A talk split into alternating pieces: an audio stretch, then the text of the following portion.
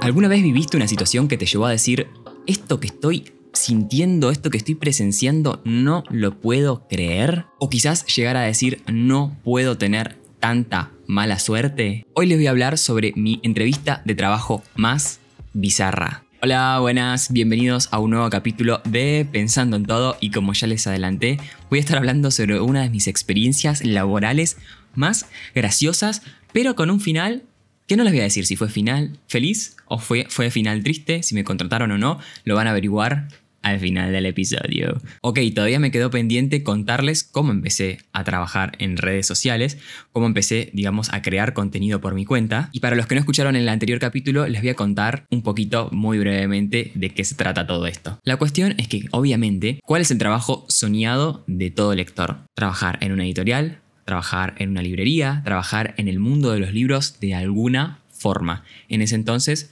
yo era muy amante de los libros, lo sigo siendo, pero obviamente quería un trabajo relacionado a eso, era bastante chico.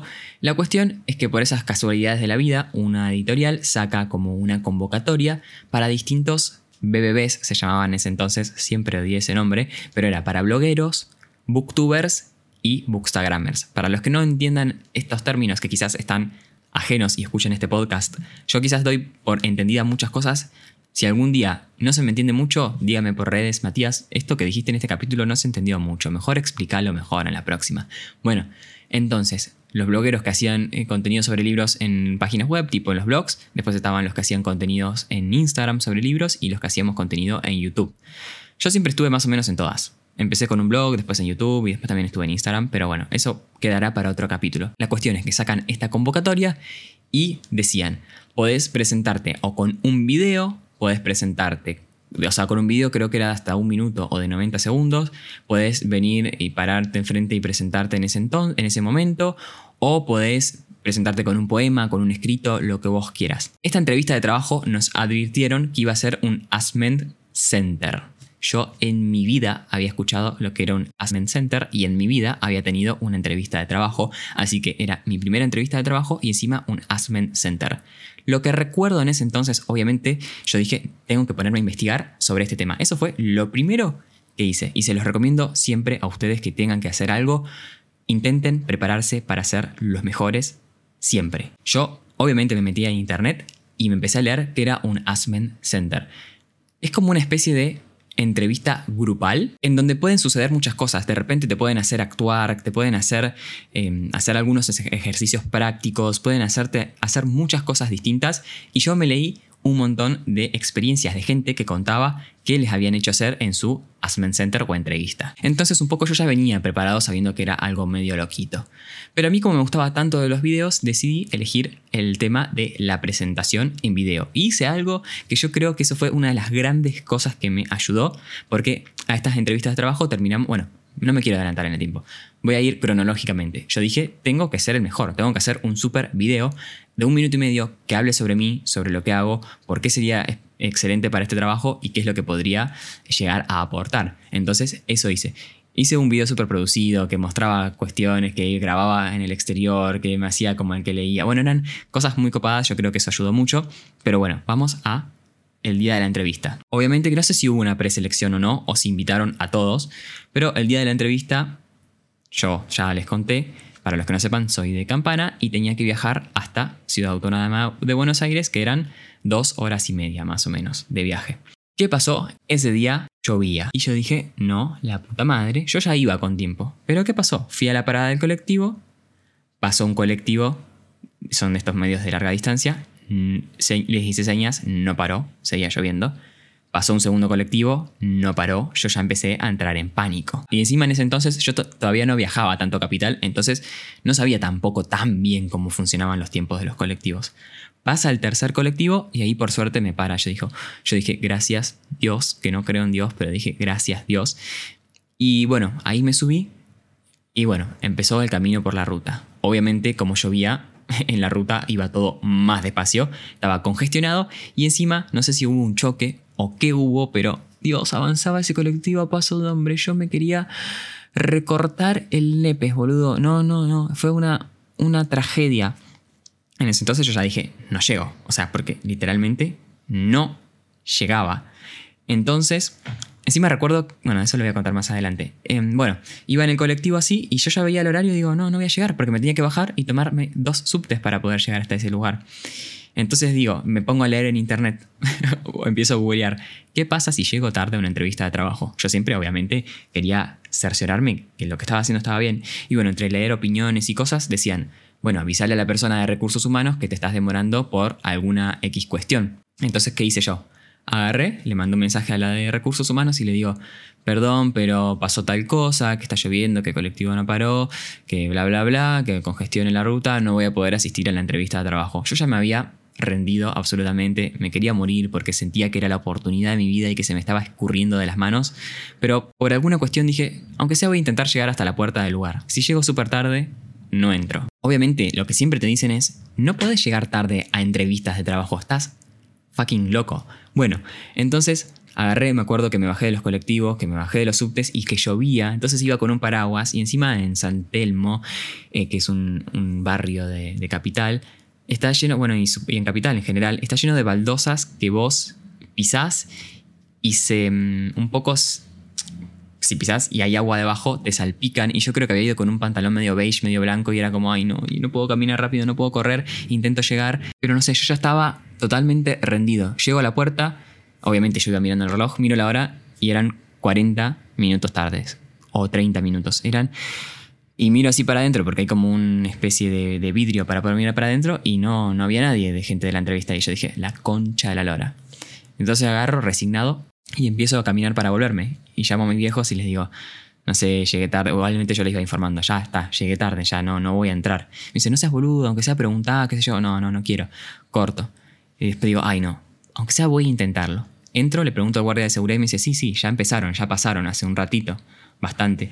Y yo digo, ok, bueno. Entonces me abren la puerta, tuve que caminar por todo un lugar y era como yo, no, la concha, la lora. Entro a la sala y ya estaban todos sentados en una mesa así como en, en U, y estaban todos sentados. Encima era un montón de gente que yo conocía, porque eran eh, amigos que también generaban contenido sobre eso, y se estaban presentando todavía. Me acuerdo que yo me senté y le dije a... Porque estaba el equipo de recursos humanos de la editorial y también parece que habían contratado a estas personas que hacían como la reclutación, el reclutamiento del Asment Center.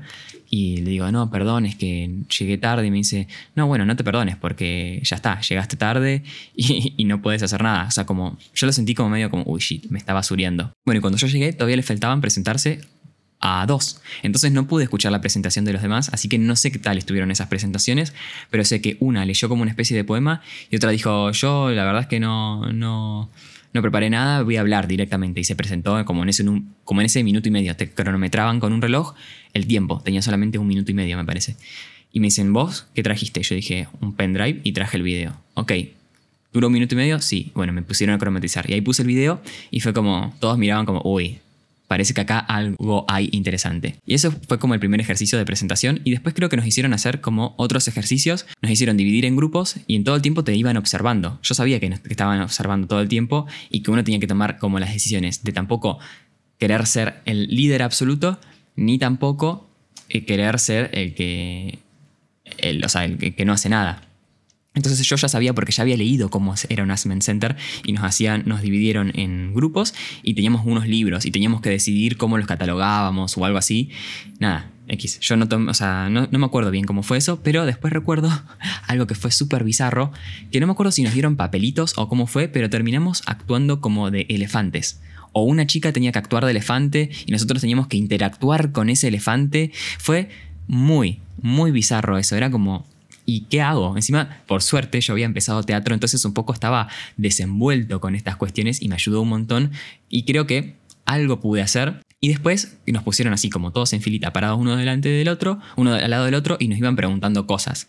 Onda, ¿qué harías vos ante tal situación? Em, que tenés que resolver de tal manera. Y yo era como, bueno, lo pensaría, primero investigaría, nada, como que yo ya había investigado qué es lo que tenía que decir más o menos. Y además yo estaba como en plan, no, o sea, yo ya tengo todo por perder. Voy a dar todo por ganar, porque yo ya llegué tarde y no se puede llegar tarde a una entrevista laboral. Entonces tengo que dar todo de mí para poder estar en esto y poder quedar. Porque era el trabajo soñado de mi vida, yo no me lo podía perder, ¿entendés? Creo que eso también me ayudó en parte, la actitud.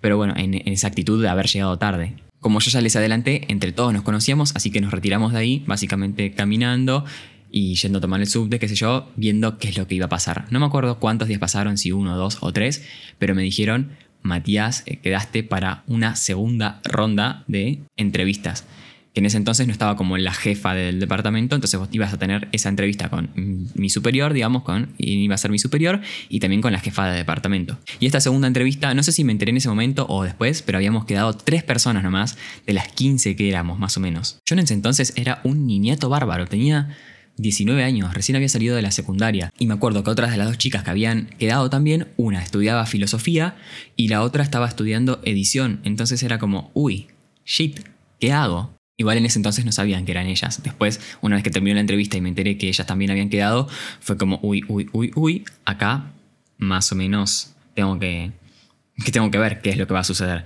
Pero bueno, lo que yo hice, obviamente ese día llegué temprano, me acuerdo igual que me miré la. O sea, esa fue la segunda entrevista, ¿no?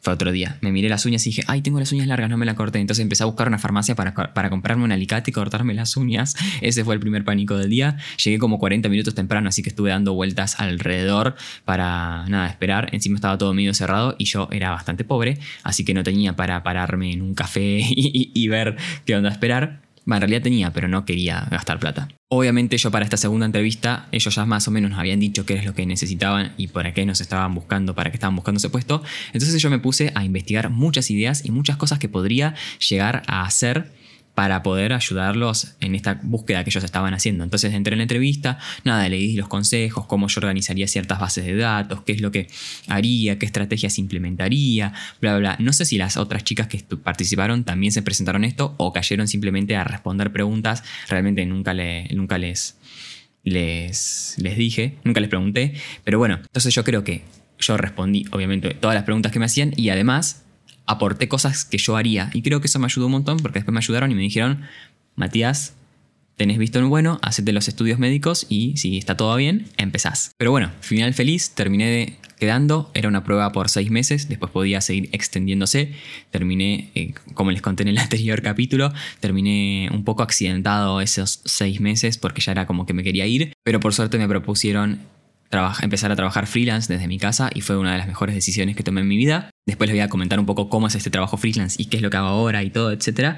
Y bueno, como consejo final es que nunca se rindan, por más que crean que está todo perdido, a veces que esté todo perdido en, el pensamiento ayuda a que uno dé más. Cuando vos, esas, esas las típicas carreras que vos ves que uno, que, un chico se cae y de repente porque se cayó y todos los adelantaron como 50 metros, se levanta y empieza a correr y los termina pasando todos y les gana. Bueno, esto es algo así. Porque todos siempre te dicen no puedes llegar a una entrevista de trabajo. Es algo que todos sabemos. Y terminé quedando y habiendo llegado, tarde, habiendo llegado tarde. Y también otra de las enseñanzas que les quiero dar es que se preparen bien para todo. Si tienen que eh, ir a una entrevista o hacer algo, prepárense, lean sobre la empresa, sobre lo que quieren, sobre lo que buscan, lean qué perfiles tienen, investiguen qué cosas podrían hacer ustedes para ayudar a esas personas. Si les dicen que van a hacerles alguna entrevista, algún tipo de entrevistas en particular como me hicieron a mí, investiguen también qué es ese, tipo de entrevistas, hagan la mejor presentación, no digan voy a caer a presentarme ahí como si nada, si pueden preparar algo original, prepárenlo. Ustedes tienen que ser esa persona que llame la atención y que los recuerden y digan, ah, este. Seguramente, como nadie llegó tarde, ellos le habrá quedado en el pensamiento, este pibe es el que llegó tarde. Este pibe es el que igual aunque haya llegado tarde, intentó darlo todo y había preparado un video muy em, trabajado, muy currado, como dirían los españoles. No es que llegó tarde porque quería, él tenía todo para poder hacerlo. Y después, bueno, así surgió. Terminé quedando historia feliz. Espero que les haya gustado el capítulo mm, este de Pensando en todo. Recuerden que me pueden comentar ¿Qué opinan ustedes? Si tuvieron alguna entrevista un poco accidentada o si quieren tener alguna entrevista, si les da miedo, qué piensan, cómo preparar el currículum, lo que sea. Y obviamente me pueden seguir dando ideas para capítulos siguientes. Para, para, para. No te olvides de seguirme en Spotify para no perderte ninguno de los siguientes episodios. Y me ayudas mucho puntuando este podcast con las estrellitas que aparecen por ahí. Muchas gracias por haber escuchado este capítulo y nos vemos la siguiente semana o cuando sea el nuevo capítulo, capítulo de Pensando en todo.